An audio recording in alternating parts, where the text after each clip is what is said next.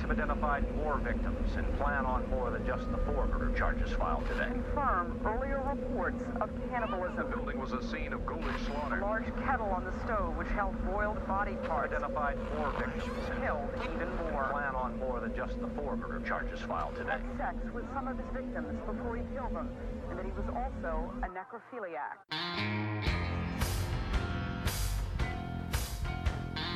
You are now listening to Grinding True Crimes with your hosts, Maddie Matt, Todd Fox, and Gabby Gab.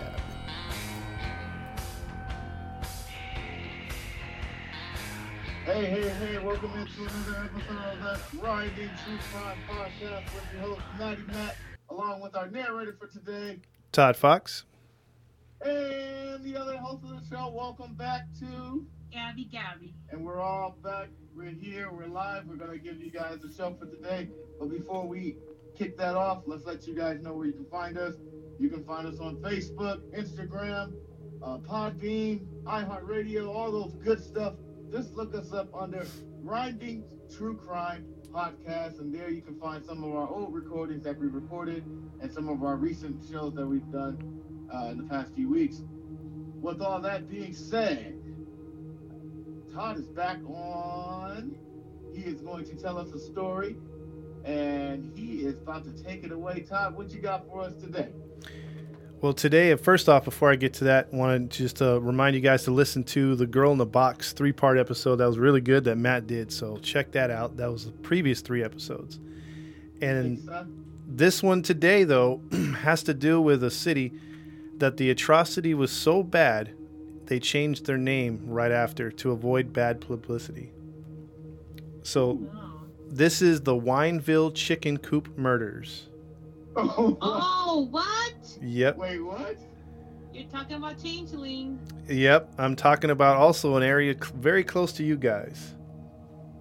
Yep. My sis from another mister lives around there. Yep. Oh, so it sounds like someone's familiar with it. I have no idea, so I'm in for a treat. So what we got, Todd? Okay, well, this is the area called Rancho Jurupa. It's actually Jurupa Valley, but it was granted to by the Mexican government by Senator Juan Bandini on September 28th, 1838. So this area goes back a bit. Originally known as Wineville, it is located in the modern-day Jurupa Valley area of an unincorporated Riverside County. It is separated from the city of Riverside by the Santa Ana River to the south, and it borders the Ontario Fontana area of the San Bernardino County to the north and west. And you're definitely hitting home. Yeah. The community officially changed its name from Wineville on November 1st, 1930 to what now is Mira Loma, due in large part to the negative publicity surrounding the Wineville Chicken Coop murders. What? Yeah. So, and there's also another creepier part about it. If you're in the area, maybe you guys can go tour it. There's a spot where you can go still see a certain something. Ooh, you didn't tell us. Yeah, I'll tell you that. Gordon Stewart Northcott is who we're going to talk about today. Gordon Stewart. Yep, Gordon Stewart Northcott. He was born November 9th, 1906. Gordon Stewart. Oh, gosh. Yeah. Gordon Stewart. Birthday. That day. Are we hitting her birthday? Why that's like the second time. Killers on my birthday. What's up with that? That's a second killer, am I right? Yes. Oh, man. Okay, so what the heck? Watch out, Matt. You better bring them flowers. So he was born in Saskatchewan, Canada, which is the most Canadian name you could think of, and raised in British Columbia. He moved to Los Angeles, however, with his parents in 1924. Northcott asked his parents to purchase a plot of land in Wineville, California. Now, this is a little bit in the future. I'm just giving you a little overview. On this land, Gordon built a chicken ranch and a house with the help of his father, who was in the construction business, and his nephew Sanford. it was a pretext, to the building in the chicken ranch in Wineville that Northcott used to bring Sanford, his nephew, to the United States. So that's a little overview of how it started, but let's get back into when he was a kid.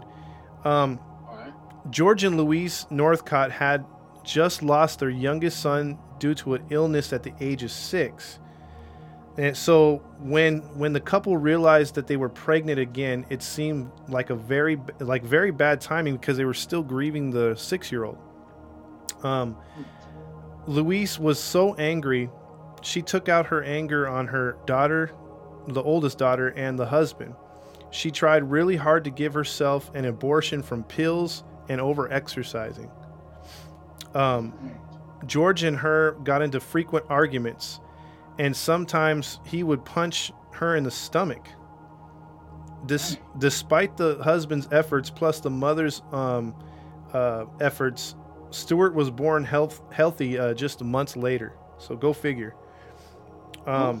Yeah, maybe that had some damages we'll talk about later. At first, Louise was taking care of Stewart, feeding him and nursing him. But then that changed.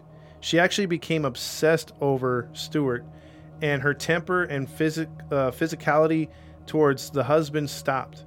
Both George and her husband and the daughter enjoyed the new attitude from Louisa, the mother, and the family began to actually get close and a little bit kinder to one another. However, she would dress Gordon sometimes in girl clothes, all the way up to 5 years old.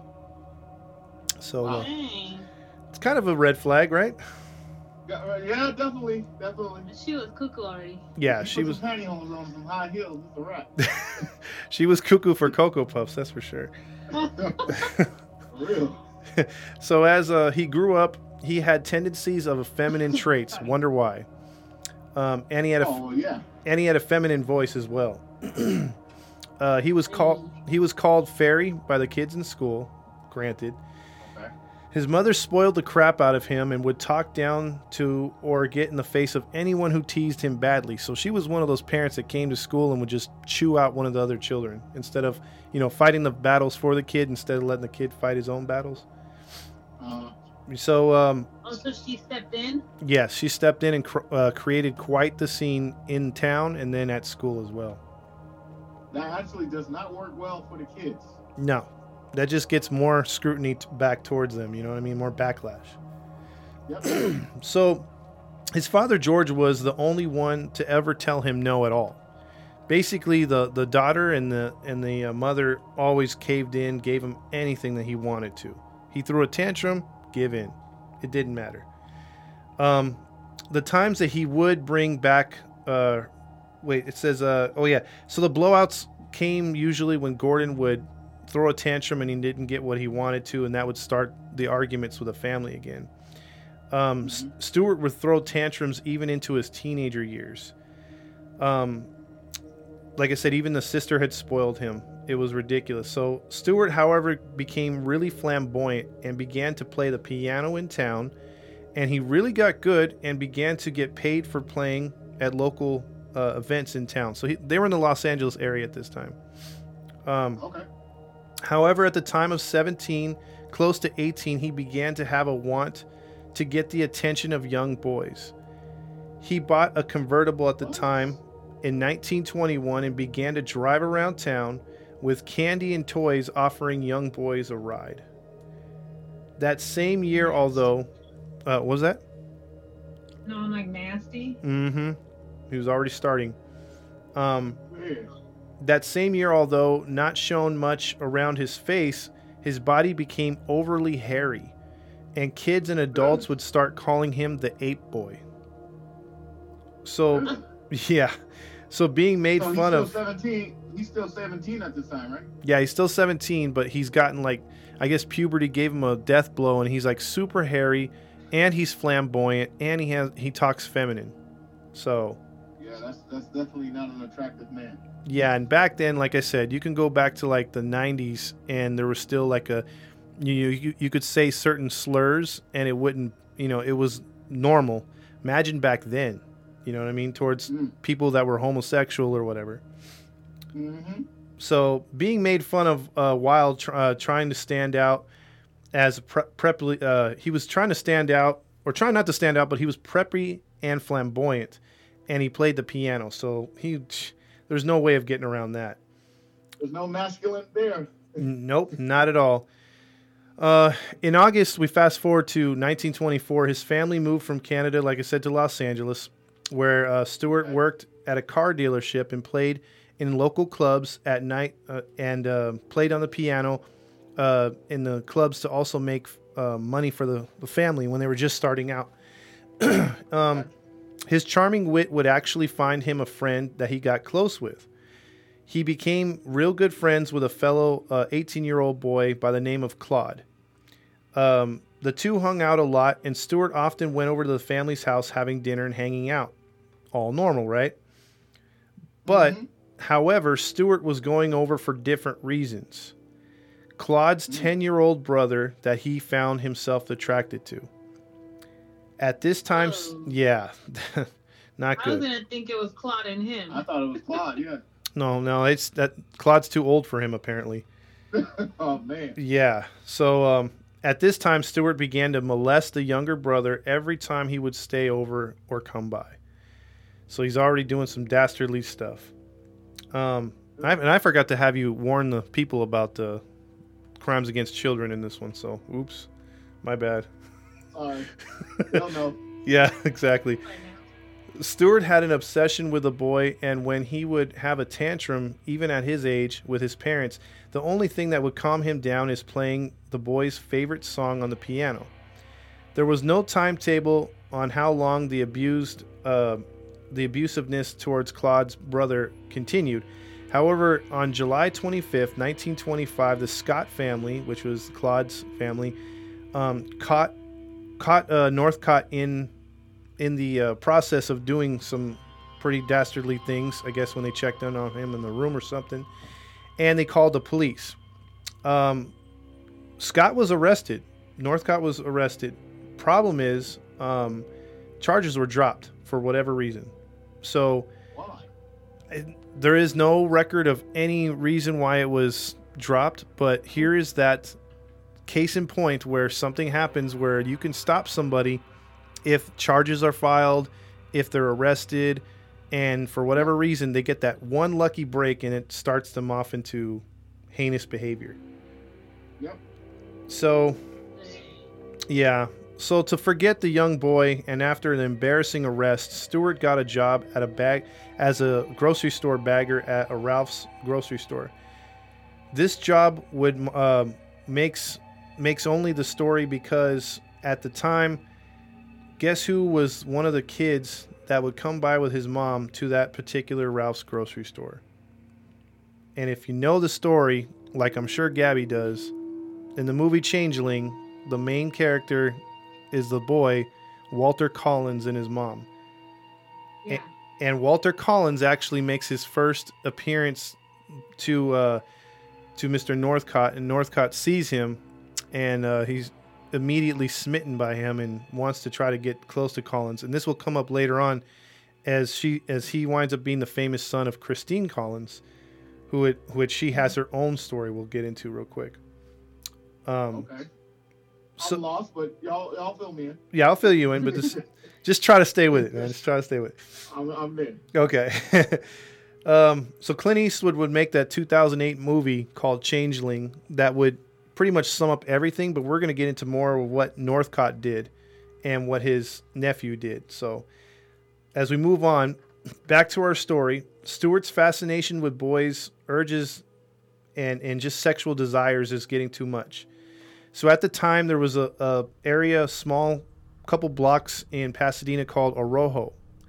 And it was an area that was a seedy area, sort of like just like your back streets you didn't want to go down to nowadays with drugs and, you know, prostitutes. It was like that, but with boys turning tricks for older men. Stewart would frequent this area and solicit teenage boys for sex. At the time, gay was illegal and looked down on. So Stewart at this time confronted a doctor in the neighborhood with that mindset of trying to change his ways of thinking, and then also get, like, he was fascinated by the doctor and how he practiced on dead bodies and also the way, you know, the way he was giving the doctor the impression that he wanted to turn his life around and also be a practitioner himself. Mm-hmm. Stewart would ask Tracy, which was the doctor, about what happens to bodies when they would die, however. And Stewart asked a question that should have thrown red flags to the doctor when he asked how to properly dispose of a body. What? Wow. Yeah, that's a red flag. Nobody saw anything? They didn't suspect from that? No, the doctor was probably like, wow, this guy has a lot of questions. Well, that's dork. Yeah. Very fascinating. Yeah, we have a lot of idiots in our stories. That's for sure. Whether it's Gabby's story, whether it's my story, or Matt's, there's always the bungling cops or the idiots that don't stop things when they should. That's always the case. Jesus Christ. Yeah. So in 1926, after he actually got some answers on how to properly dispose of a body, get rid of the body, how a body decomposes, he stopped seeing the doctor, and the doctor again did not see this as a red flag. So in 1926, that's when he asked his father about getting some land in Wineville that he can start a chicken farm and grow his own, get responsibilities, because he was trying to prove to his dad also that he wanted to be a productive human being in society. And he was tired of living at home for free and getting, he had a job, a part-time thing, but he wanted to do something on his own. So his father was like, hey, man, let's do it, So, huh? No, I was going to say, how old is he by now? Has years passed, or is he still around 17, 18? He's around 19 or 20 around this time. Okay. Yeah. Right. So in the spring of 19... So he wants to be independent now. Yeah, he wants to be independent. He wants to be alone, but... but he had ulterior motives. But his parents thought, he's just doing the right thing. So give him the money, build him the house. Our son is growing up. Yes, exactly. So in the spring of 1926, the family purchased that land in Wineville, which sat on 5 acres. So before he got the chickens, he traveled back to Canada to visit his sister, or his aunt and his uncles over there in Canada, actually. It was his father's side of the family. Stewart asked his aunt if he could take her 14-year-old boy, Sanford, because he wanted to help him grow up into a man and start getting his hands dirty. And it would be, the two of them down there, and they could bond together. So... Literally get his hands dirty, yes. Yep. I'm sorry, you said Sanford. I see what you did there. You got it. But he wanted to have, alone time with his nephew, and he felt he could help him run the chicken farm. So, again, the family is smitten with Stewart, and they want to give him whatever he wants. So Sanford Sanford did not like the idea because he would be all alone with his uncle, who always weirded him out in the past, and he felt like something was not right with him mentally. Sanford's sister, Northcott's aunt, also babied him and would let him go with the 19-year-old to freaking California. She just said, "Okay, go for it." And Sanford also hated how Stewart would stand always too close to him and uncomfortable. So Sanford was not liking the fact that not only did his mom say it was okay to go, the fact that he was visibly shaken and was telling them, I don't feel comfortable, and nobody listened to him. Wow. Yeah, so actually, not Stewart was 21. I'm sorry, I'm confusing myself. Sanford's older sister was 19, and she still lived at home. Sanford immediately complained to his older sister, who was 19, Jessie, that was her name, to try to convince her to talk to her parents to say, no, we're not going to let him go. Don't let him go. She's trying to fight for her brother. As she did this, she got backlash from her mother and father, and they both told her to stand down and that Sanford's going to go and become a man out in California. So they should have listened. Poor kid. Yep. And you'll see what their unfortunate actions caused poor Sanford. Jessie promised, though, Sanford that she would come and visit him whenever she could. She had a small job and would try to get down there. Remember, from Canada, from the West Coast, you either have to, take the rails or some sort of, drive or take a boat. So it was going to take her a while to get down there, to save up and to go down. That's a long trip. Mm-hmm. So either way, Sanford promised to write her, and he was off. And the two set off for Wineville. When they got to Wineville, the family had already purchased the area. It was 5 acres of land. There was nothing else out there, and their closest neighbors were miles away. Sanford spent the first month with Stewart and the father building the 1.5-bedroom cottage house, and building 6 chicken coops on the ranch as well, in different areas to house the chickens and raise them, and the eggs and all that other stuff. So not much furniture was in the house besides Stewart's piano and a bed and rickety old couches or whatever, and a garage where Sanford's convertible was parked. Not Sanford's, Stewart's convertible. Another thing that the problem was, it was super remote, and it was far from the city too. So not only were you 2-3 miles from your neighbor, you're far from any kind of city. So they were on the outskirts of Wineville. Nobody could hear you. Yes, exactly. And that's exactly what Stewart wanted. The first night after George, and so once the house was built, once the chicken coops were built, the father, who had been staying there too, he took off for Los Angeles and left the two alone. So the first night that George left the house with Sanford there alone with his son, Sanford made beans, a big crock pot of it with some cornbread, and Stewart demanded to be served first. As he did, he proceeded to eat almost all of the beans and the cornbread, leaving just scraps and a little bit left for Sanford on purpose. And after dinner, Stewart was on the piano, just playing away, all happy and fed. And Sanford did his usual rounds, checking the chickens. And once he came back inside, Stewart was in the bedroom, leaving him just the couch. And but then he felt betrayed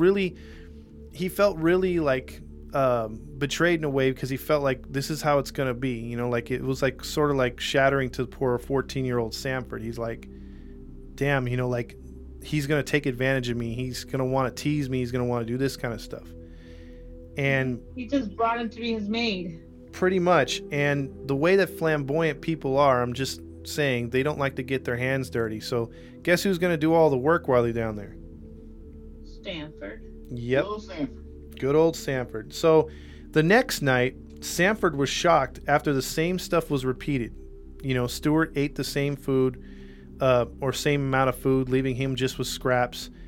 But the thing that was shocked him, though, was that Sanford was given the bed. And he said, no, go ahead. I'm just going to stay out here and play on my piano.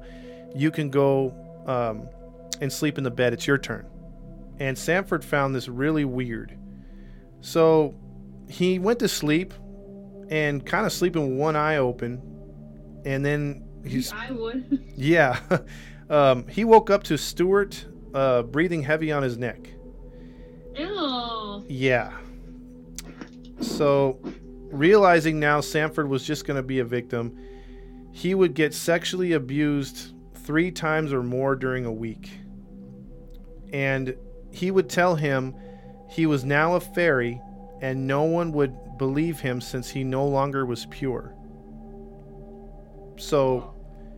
he used the whole homosexual angle on him and the whole biblical, you're not pure anymore, so you're just as bad as me.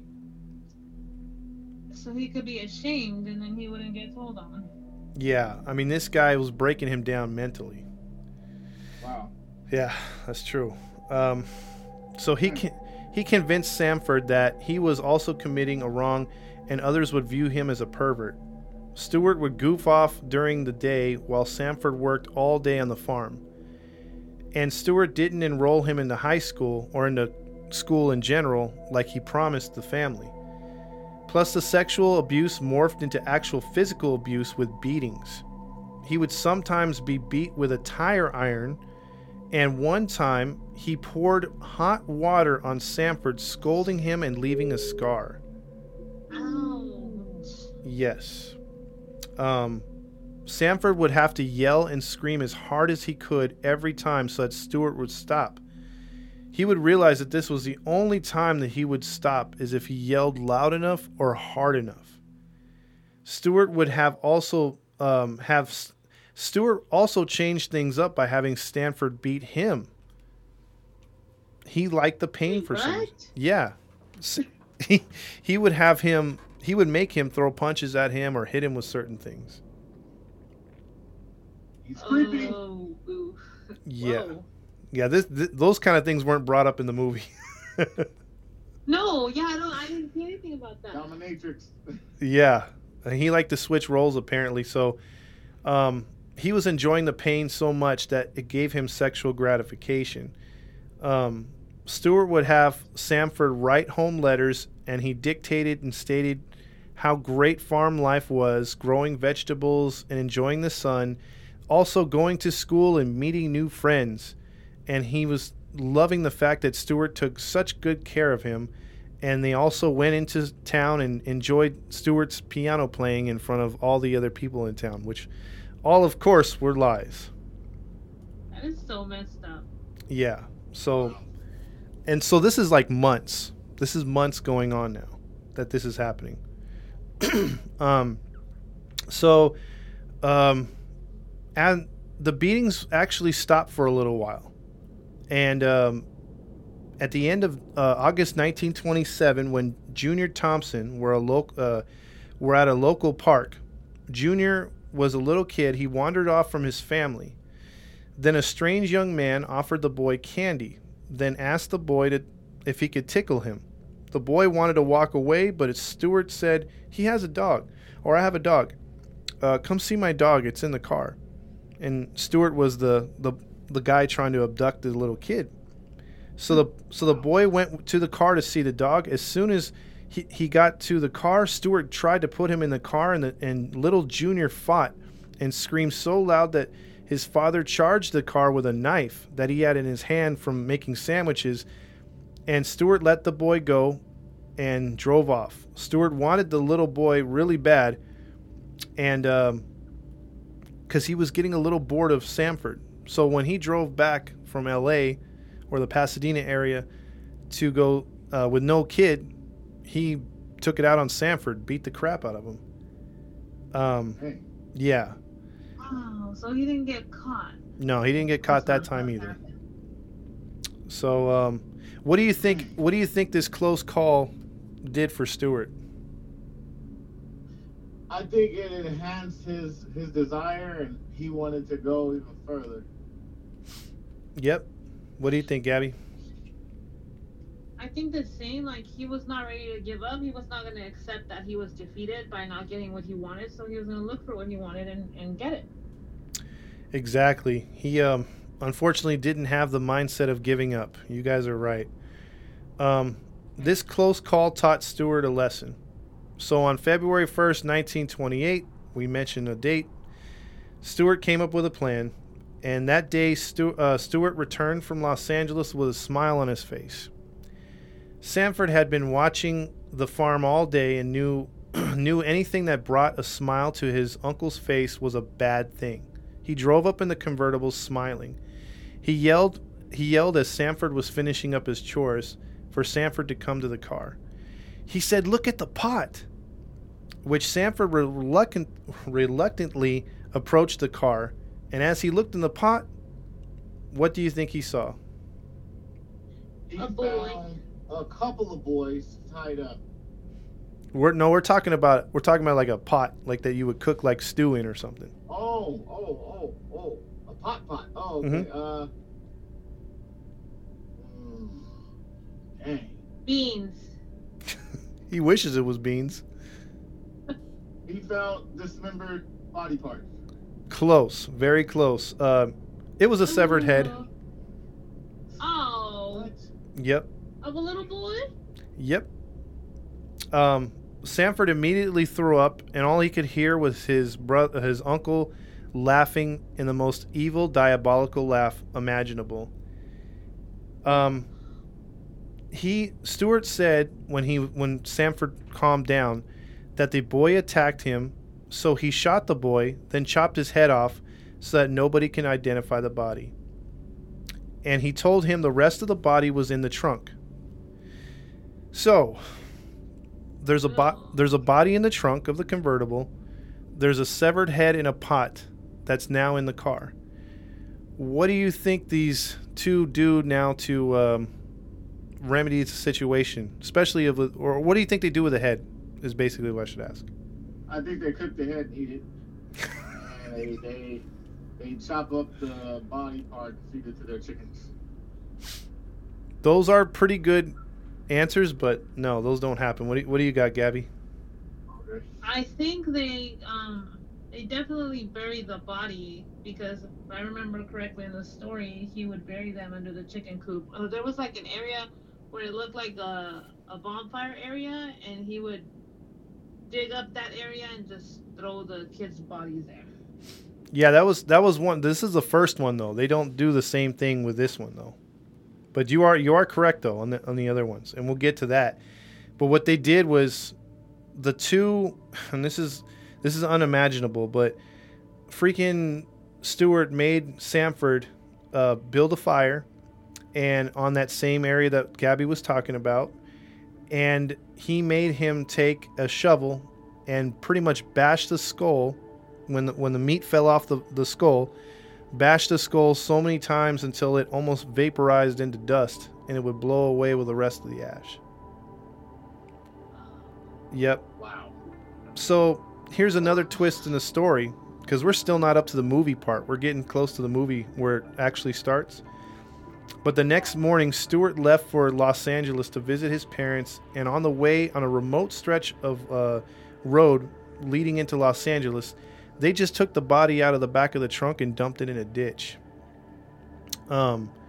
Sanford sat in the front seat, scared, thinking, how long would it be till I'm that same body in the ditch?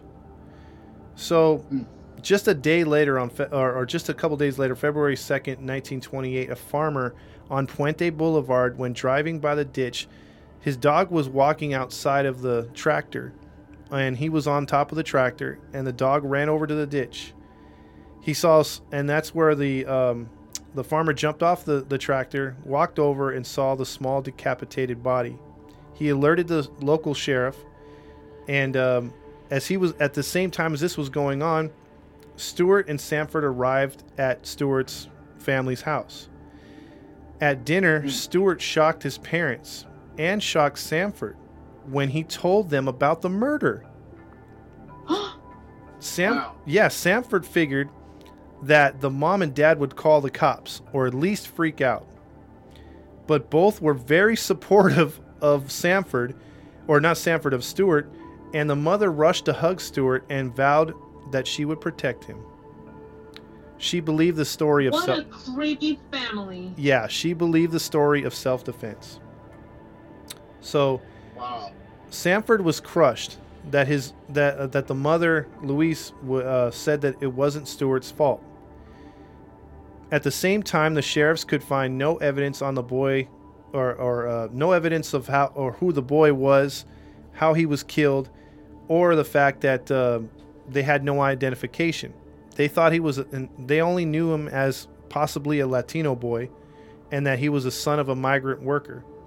And they figured that the family had left the area, so that the police actually had put the case on the shelf, basically like, well, the family left, something happened to the boy, and we're never going to find the family. So they never got a missing child report? Nothing. Nope. Nothing. So on March 10th, nearly a month later, 1928, as Sanford was tending to the farm, Stewart showed up with a 9-year-old boy, Walter Collins. Oh, man. Yep. The boy from the supermarket he had seen when he worked at the grocery store in the Los Angeles area. Wow. Yeah. So Walter was the featured victim in the movie Changeling. Walter was now 2 hours from home, from his Pasadena home. And when they arrived at the farm, Stewart took Walter into the chicken coop and immediately sexually assaulted him. He was left out there chained up by himself. Sanford heard him crying the first night and screaming most of the night to where Sanford couldn't sleep. So Sanford at this time is getting pretty much deprived of food for the most part, or at least the amount he should be eating. He's not going to school. He's working all day into the evening, and then at night, you know, he's being kept up by the boy screaming. So Sanford is just, and then the stuff he's seen too. So, Sanford wanted to spring Walter, but where would they go since they're so far from people? And his brother had a shotgun, or his uncle. So right now Sanford is just he doesn't know what to do. He's physically, emotionally shot and just terrified. Yeah. So just a couple days later, though, however, here's where the plot thickens even more. And this part was not brought up in the movie as well. The movie actually depicted Walter as getting away for a little while and then them not actually knowing the full gist of what happened. But the truth of this story is even more diabolical than the movie. So Stewart's mom makes a surprise visit 2 days later, and she shows up at the house, and Stewart tries to keep her from the chicken coops, and she knows something's up. She walks into the chicken coop where Sanford actually grins because he's thinking, okay, mom's going to see the little boy chained up. She's going to realize that this is a problem, and she's going to solve this, and maybe this is my ticket to get home. This is a ticket for the kid to get home. And we're all done, right? And this is all, you know, she can't be this myopic, right? She grabbed Stewart and Sanford, and she walked them out in front of the chicken coop. What do you think Louise said to both of them? Ooh. Finish it. What do you think, Matt? You're gonna have to... I'm going to say she said, you're going to have to kill him because, you know, you're going to get caught eventually. You both are correct. She would explain her plan, stating to both of them that they all had to take part in killing Walter because they had to share the blame so that one would not rat on the other. So Stewart picked up the axe and he hit Walter with it for the first time. Then Sanford was forced to also hit the boy with an axe. He's still alive. Then Louisa delivered the death blow to the head. Sanford was left to dig the grave while the mother and son went inside, cradling each other, and then he could hear the piano play as he's digging the grave for the poor kid. Oh my God, that woman. Oh my God, this strangler. Because, like I said, in the movie, they have Walter as a hero, springing other kids loose, and then him getting eventually caught by Stewart again. But they never really say what really happened to him. But this is what really happened to Walter. And they know why. And I'll tell you why later on in the story, how they know that's how it went down. So this just... No wonder that kid is so twisted. Mm-hmm. Mm-hmm. His mother's a freaking psycho. Yep. It's terrible. So Sanford was destroyed mentally. Like any hopes, any like shred of hope he had of just returning somewhat to normalcy is gone. And now he's feeling like a monster. Now he's feeling just as guilty as everyone else. So he was shaking and and crying as he dug the grave for the Walters boy, and it didn't help that the Walters boy was still looking at him as he's digging the grave. You know what I mean? Like the eyes were open. He just wanted to go home. He was tired of everything. He was a broken boy at 15 years old. On March 5th, so sad. Exactly. On March 15th, the Los Angeles Times reported the missing child, Walter Collins. His mother, Christine Collins, would never see her son again. In the movie, she actually has a child claiming to be Walter a year later, and he looks like him. Or not a year later, a month later, actually. The Los Angeles Police Department do reunite the two, and she thinks that it's her son until she gets him into the bath, and she sees that the boy is uncircumcised. Walter had already been circumcised. She went to the police, who said no, she was mistaken. The police in those days were so crooked and taking bribes and working for different politicians and prohibition stuff that any good press was needed. They got tore up in the Los Angeles Times a lot. So when they made the effort to reunite this boy with Christine Collins, it was big publicity. They didn't want any bad publicity. So the police chief, even though knowing that the story had holes in it and finding out that basically it wasn't her son, pushed it anyway. So one night, the local she went on the show. The local priest ran in the Los Angeles area on one of the news channels, got a lot of ratings. They berated and picked apart the police department and laid everything out as it was a false story, and they just tried to give her a kid to pass off as her own. Well, the corruption level in the police department, they didn't want it to go any further than it did. So when she returned home later that night, the police had their gang unit pick her up, and she was put in a psycho ward for women, where they picked up other prostitutes, other derelicts, and crazy women, and they said that all she had to do was sign a paper saying that she got her son, Walter. That kid is Walter Jr., that's her son, and she could be released. She refused, and she was given electric shock therapy. Her head was shaved. She was beaten, heavily drugged up, and just abused and left with the other psychotic females in the ward for weeks. Upon investigation, the local preacher with community activists spoke out and were wondering where she had been. She had been missing for weeks. Her job didn't know where she was. They came down hard on the cops when they found out and got a tip where she was.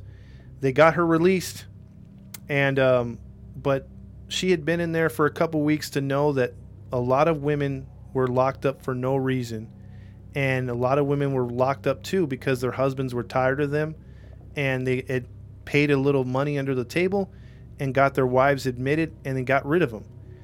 So she couldn't leave those women in there.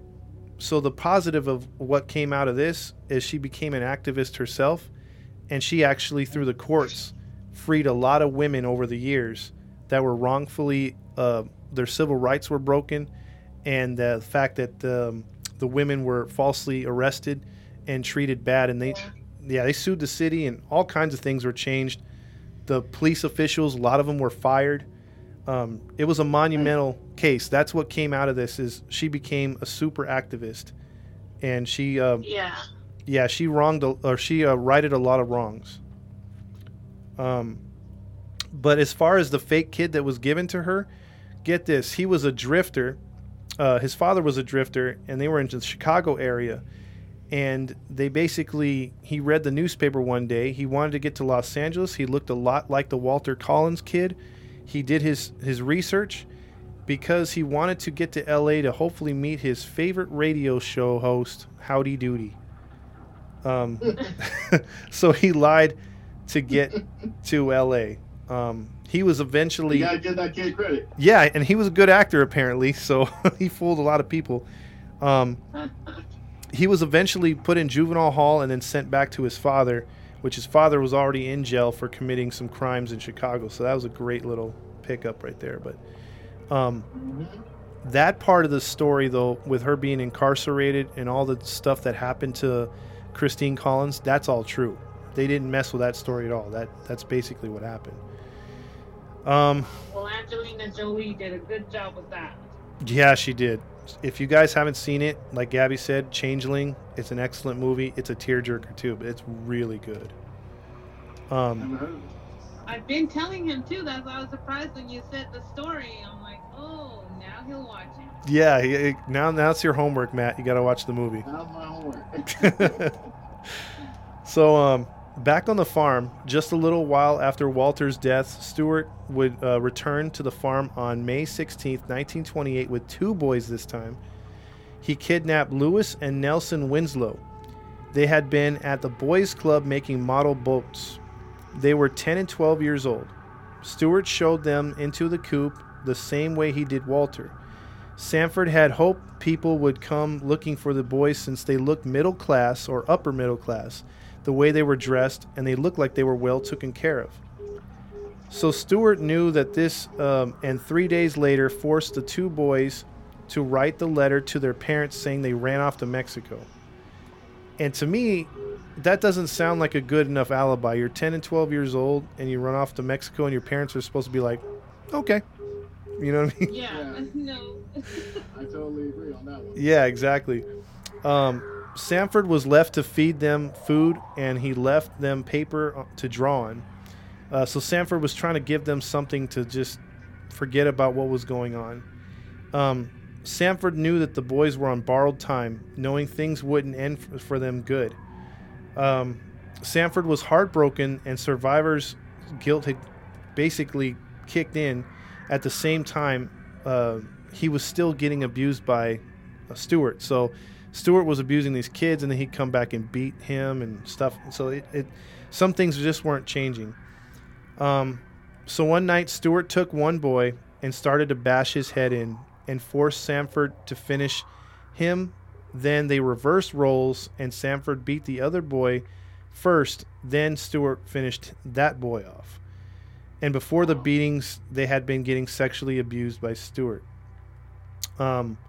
Sanford would recall that as they dug the ditch, or as he dug the ditch, they rolled the bodies into the hole that he dug, and he could hear one of the boys gasping for air.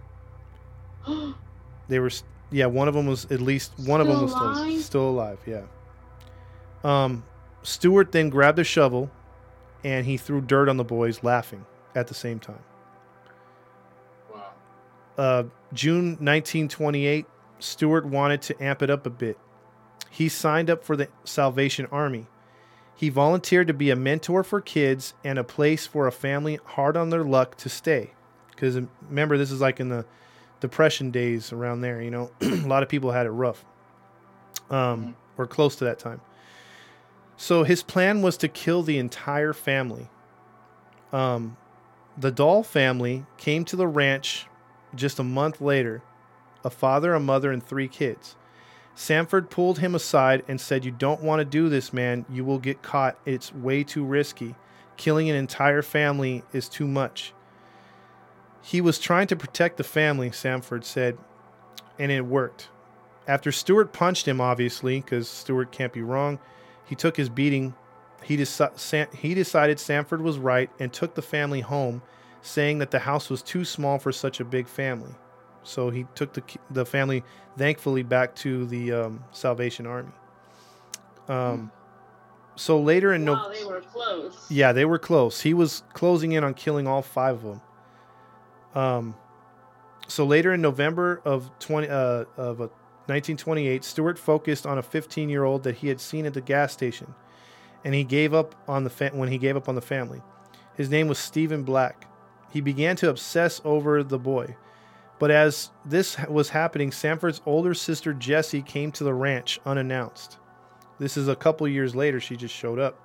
So concerned over the letters that didn't sound like her brother, Jessie, as she saw her brother in person for the first time in almost 2 years, he looked skinnier, had not grown, and he was dirty and appeared that his left eye was a little skittish and was just scared, and he had bruises and cuts and obviously the burn mark from the water that was on his back.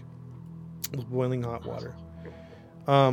She knew now that Stewart was a snake and was abusing her brother. Stewart, when he got home, tried to keep them separated. But during the 2 nights that she stayed there, she snuck into Sanford's bed and was told everything by Sanford and about the abuse and about the killing of the kids. At first, it was hard for her to believe, but she knew just looking at her brother that he was telling the truth. So Jessie tried to get him out by buying a bus ticket and a boat ticket up the coast, but she didn't have enough money. Jessie called and pleaded with Stewart's father, George, who was the only one to tell him no.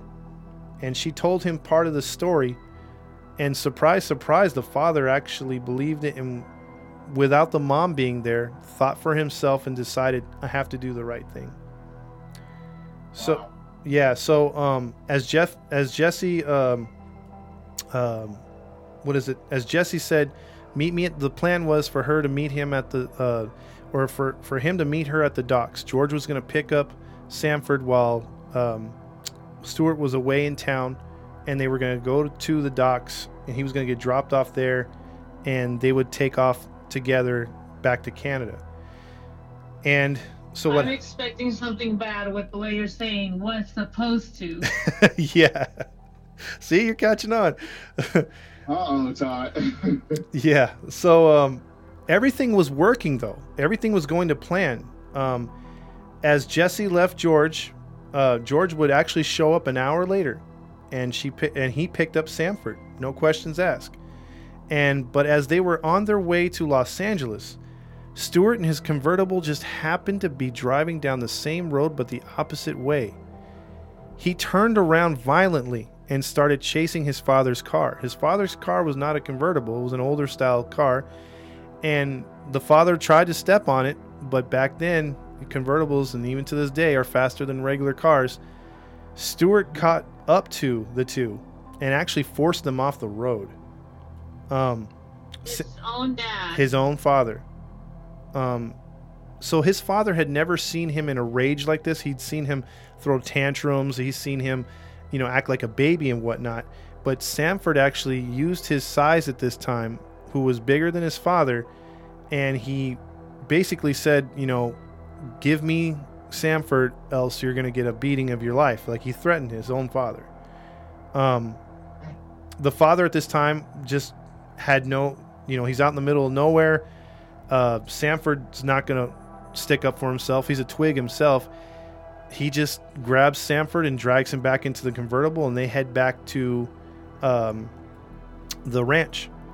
At this time, Jessie was already at the shipyard, and she was waiting for Sanford. She actually was told by the deckhands that if you don't get on the boat now, we're going to leave you. She waited till the very last second, but in her mind, she kept thinking that George betrayed her, the father betrayed her, but it wasn't like that. So a few days later, she gets back to Canada, and she realizes what happens because there's a letter there waiting for her from George, who actually told her what happened. So she went to immigration. This is where she's smart, in Canada. And she said that her younger brother was a Canadian citizen and was not an American at all. And for that reason, he should be transferred back to their care and brought back home.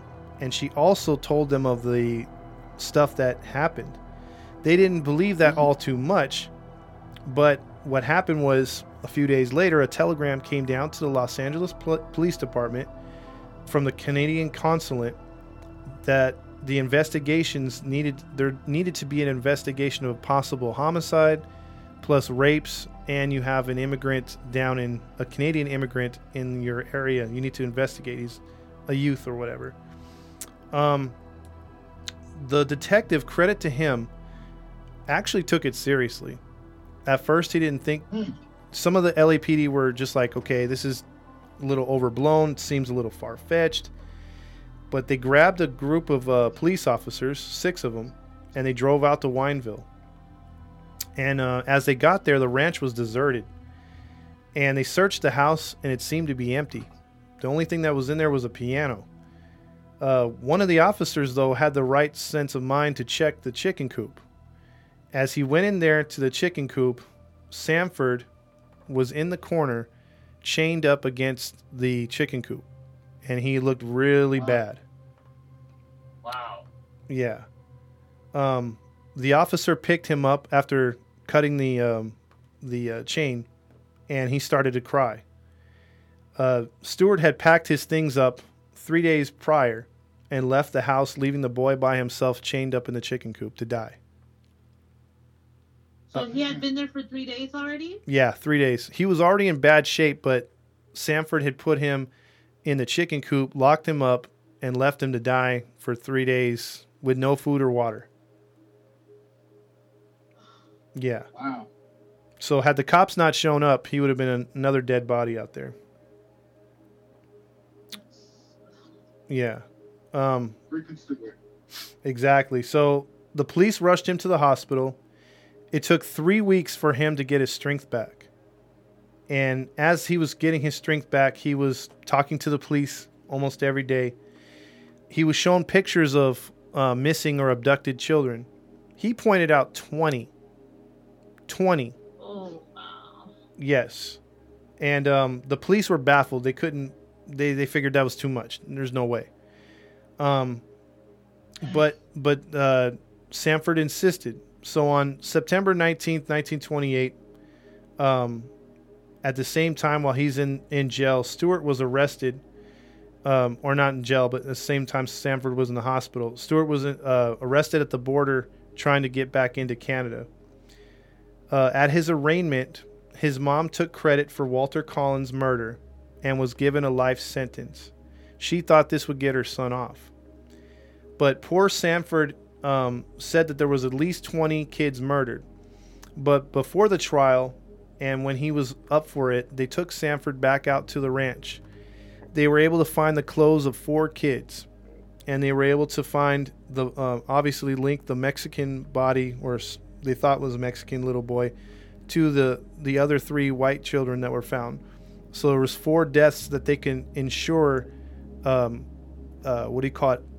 put to Stewart as far as him being the murderers of, but they couldn't find any other evidence linking the other children.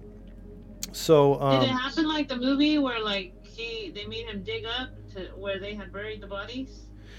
No, that part was like for more dramatic stuff. It was basically it was basically they had Sanford just point, and then as soon as he pointed, they dug a little bit and they were able to find bones and stuff. And they actually found all the clothes of all the victims behind the house. Like there's a picture I'll post where it's just sitting on a rack, like they're hanging, like someone did the wash. All the kids' clothes are just hanging on the rack. It's kind of creepy. Yeah.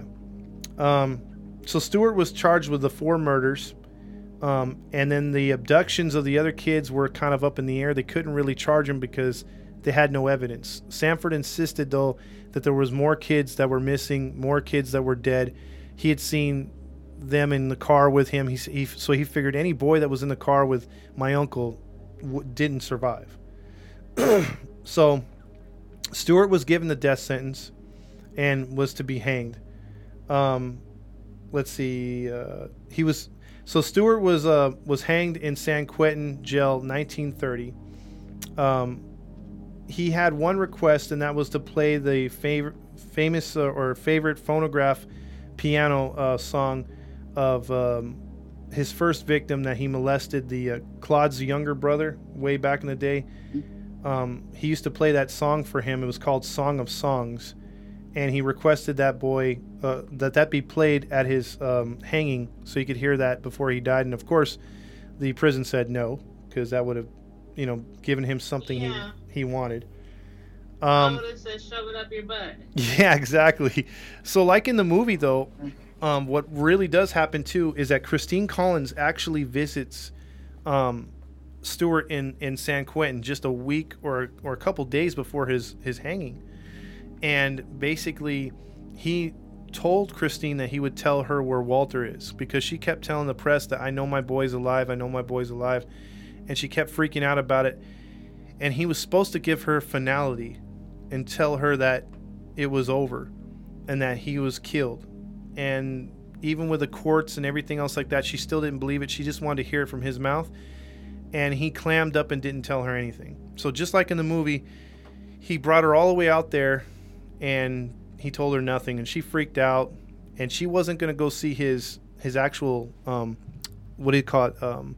put to death. But she wound up staying in town. And she was there for the hanging. So she saw him get hung.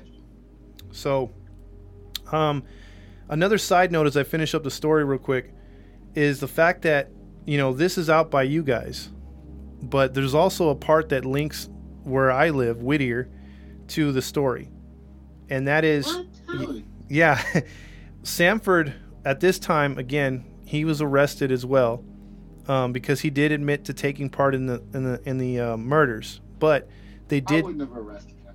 They did know that, yeah, like you said, Matt, though, but they did notice or note the fact that he was being abused and that he was a victim for most of it. So what they did is they put him in a industrial school for kids or juveniles that had gone through bad things or had psychological problems. And that school is located in Whittier. You know that area where they were doing the construction for the new shopping center by my house? Yeah. Right there. Yeah. Right there.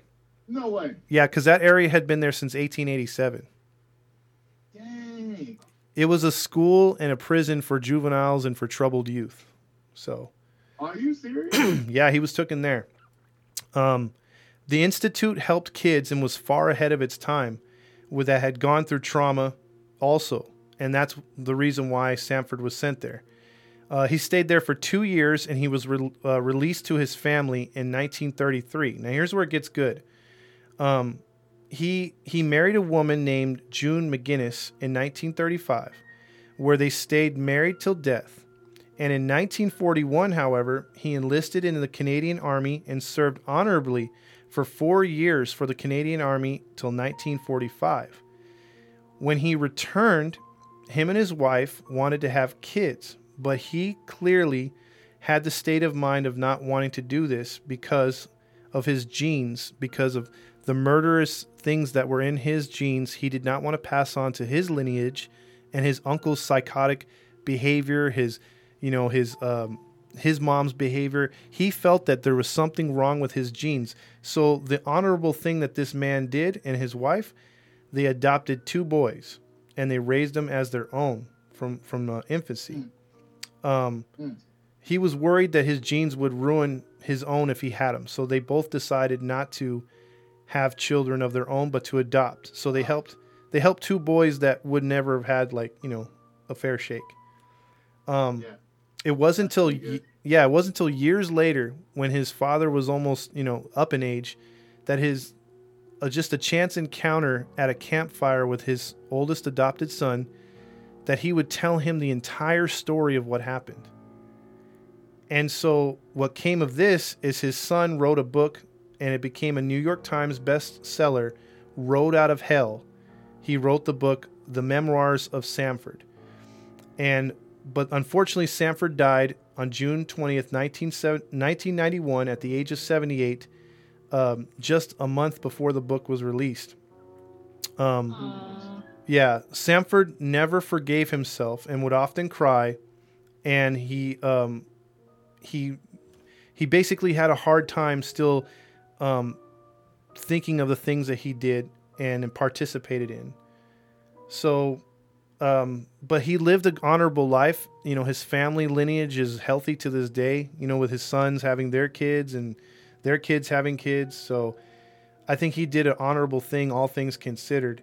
And the last part of this story, the fallout in 1930, the city of Wineville, like I said, in the beginning of the story, just got so much bad press from the massacres that took place and the possible other victims that were never found. Because they were never found. Those boys were never found.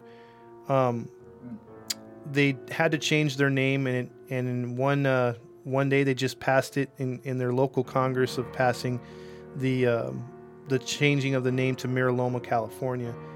And by the way, the land that the ranch sat on all those years ago has been mostly developed. But guess what still sits there to this day? The chicken coop. Nope. The actual house is sitting the same way, and it looks the same exact way it did in 1928. And the people that live even there now? it's like you can see like there's a developed house to the left, you know, looks all nice. It looks like, you know, like any other house you would see that gets developed in Vegas or whatever, 2-story, whatever. And then you see this little ranch coop house just sitting on a little small land, a 1.5-bedroom home. Wow.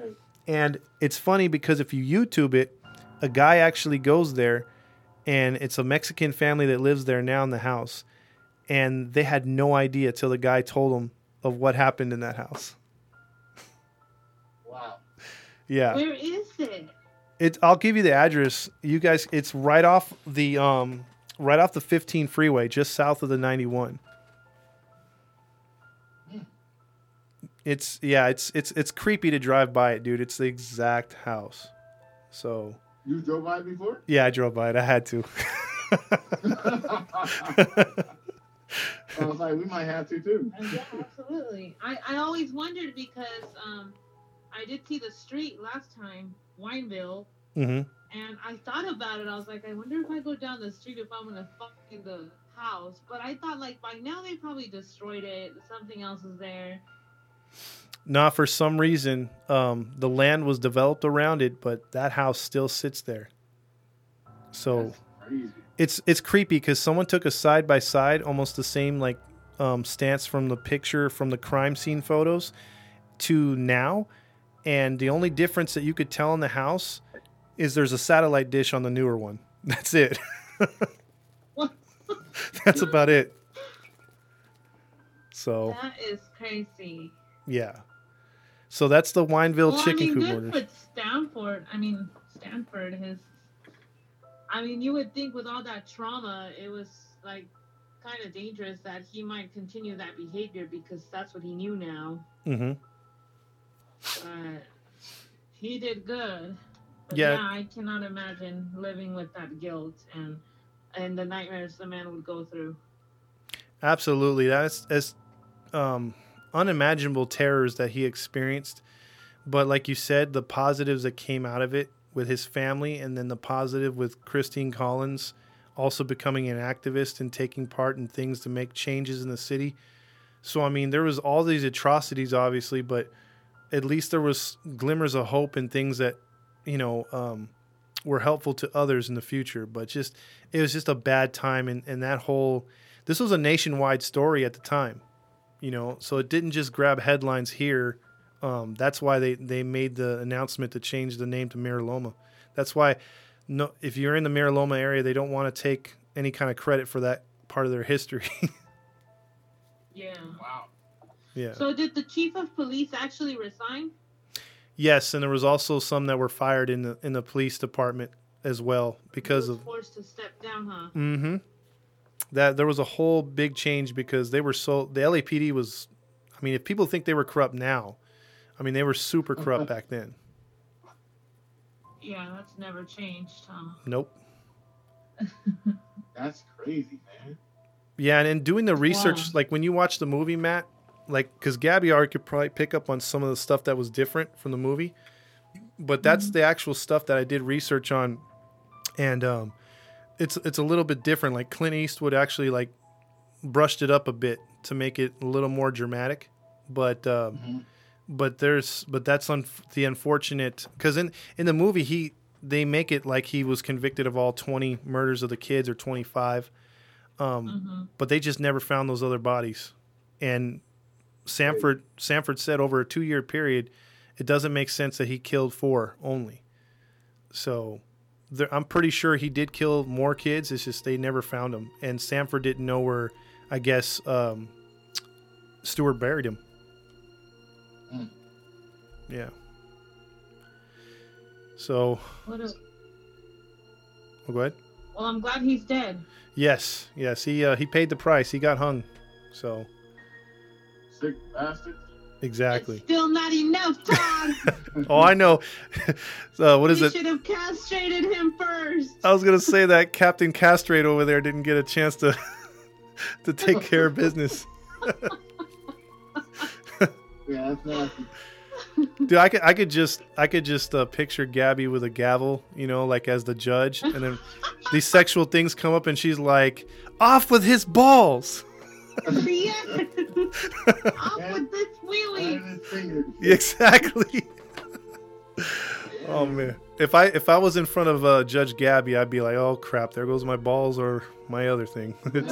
It's over with. If you guys were sickled like that, yeah, for sure. Oh yeah. Like that was disgusting, man. That was disgusting. Yeah. Any final thoughts on this one? My final thought is, at least he paid the price, and he got what he deserved, which was death. Mm-hmm. Like, I know we're not judge and jury and executioner, but when stuff like that happens, there's no other picture but death. You can't help it. It's like, yeah. You can't imagine like how disturbing the experiences the kids went through, their fear, his nephew's fear, all of that, like. And then when he buried that one kid alive, he was still clinging to whatever air he could. That's just sad. Yeah. I mean, it takes a special type of demon to do something like that. And, oh, yeah. They should have just allowed the parents of those kids to give him his death. Yeah, sort of an eye for an eye. You know? Yeah, that's what I would see as justice. Hanging him, yeah, I'm sure he suffered, but that's not enough. It kind of like I don't know how many people that are listening, like, are into reading the Bible. I don't know how many would be listening to a show like this, but my point being is, mm-hmm. back then when people would do dastardly stuff like that, you get stoned to death. So, yeah. would my question to you two would be stoning a good, you know, way to kill an evil, dastardly person like this? You know what? I would say yeah, because technically you'd be hung. You might feel pain for about, I don't know, maybe 1 minute. Mm-hmm. But yeah, I don't know. I would say stoning them, because at least that torture. Because if you torture somebody, you should feel the pain of what you're inflicting to others. That's how I feel. I can't disagree. I think hanging is like, if you fall hard enough, your neck snaps. There's not much of you suffering. That's just your body's reaction. That is true. So it's not enough to. That's just like your muscles tweaking or whatever. Yeah. Yeah. So it makes me mad. Like, no, that's not enough. That person needed more consequences for his actions. It's not fair that people get away with doing such horrific things, and it's as simple as, oh, hang him. No. Make him suffer. Make him go through what he did. Mm-hmm. And it's, some people actually felt bad for him because he was 24 years old and being sentenced to death. But, yeah, so, you know. I don't care if he was 6. Those kids didn't even get to live their childhood. Yeah. What about them? Yeah, I mean, and then just so many of those kids, like, were just picked up with the promise of candy, seeing animals, things like that, and they're all gone, and they didn't even come close to reaching their prime, and that's the sad thing. So I'm totally with you guys. There should have been a more dastardly way to dispose of him, but hey, it is what it is. And you know what? It was another time, and everybody was more innocent, so it's understandable why. I mean, there wasn't that much training for kids to stay away from strangers, mm-hmm. but no matter what, like, evil has existed for a very long time, so I feel like this kind of story, like, just teaches us parents a lesson. Like, teach your kids. Like, teach them, give them things yourself that you know they're not going to need from anybody else, because anybody that could tempt them with the dumbest thing that calls a child's attention can kidnap them and kill them, and that's it. You'll never see your kids again. That's so true. I mean, that's something I didn't even think of. Important. Yeah, like, we gotta teach our kids, don't take anything from strangers. If there's something that you want and if somebody out there offering it to you, like, don't take it. Like, yep. Parents should really be on alert, taking care of their kids, so that there's nothing anybody can give them that would end up losing their lives. Yeah. And I totally agree. This is a story that, unfortunately, a lot of parents back in that time suffered with because they never saw their kids again. And look what happens today when, you know, kids are missing just for a couple hours, how people freak out, because, and rightfully so, because you have monsters out there that don't care. And go ahead. Sorry. No, I was going to say another lesson learned is to actually listen to your kids, because in the beginning, Sanford kept begging his parents, like, hey, my uncle's a creepy, you know, he's a creep, I don't want to go. And even his big sister even try to convince his parents, like, hey, you know, Sanford feels uncomfortable, maybe he shouldn't go, and they didn't listen. So that's another lesson, you know. Oh, yeah, they felt guilty. Listen to your kids, because we might not see certain things that they see, or might not feel certain things that they feel. And we might think, well, oh, they're kids, it's all right. Sometimes you just got to sit down and just listen to what they're saying, you know, and you know, act on it. Absolutely. That's another reason why I want to read that book. I haven't read it yet, Road Out of Hell. I do want to read it for them. I want to see what happens if there's more stuff that wasn't discussed in other platforms that I found it. And then also, how were the parents when he got back and released back into the family's care? Like, was there any regret? Did they apologize? Because that, from what I was trying to find, I couldn't find a source on that. So I'm interested to see if the book explains that, because, I mean, that's more than egg on your face, man. You could have prevented your son from going through that like that. I want to find that book. What is it called? Road Out of Hell. Road Out of Hell? Mm-hmm. And it's Sanford's. Yeah, it's, from what I heard, it's a New York bestseller. And it's also, it's very descriptive. It's a really good read, and I really want to get that one myself, because he goes into detail. It's his autobiography from start to finish, and he goes into great detail of what happened at the chicken coop. Yeah, I would imagine that if I was in his situation, to be honest, I would develop a hate for my parents, and I would never want to see them again. I agree. You left me here to die, basically. I'd be like, you listened to that creep more than you listened to me, and now look at what my life had to turn out to be. Thanks. Like, you're horrible parents. I don't need you.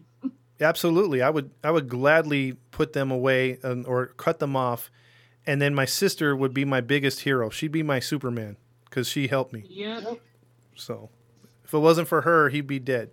That's for sure. Yeah, definitely. He owed his life to his sister. Mm-hmm. So that's the show. Pretty intense, huh? Very intense, and very disturbing as well. Thank you, Sir Todd Fox, for breaking down that story. Mm-hmm. And for those who enjoyed this story, thank you for listening in. And also, if you want to hear more from our previous recording, just follow us on Instagram, Facebook, Podbean, iHeartRadio, etc. Just look up Grinding True Crime Podcast, and there you can find some of our previous recordings that we've done in the past. So, to wrap this one up, let's call it a day. This is one of your hosts, Matty Matt, along with the narrator today, Todd Fox, and our other host of the show, Gabby. And we are signing off, you guys. Have a good one, and peace. Toodles. See ya.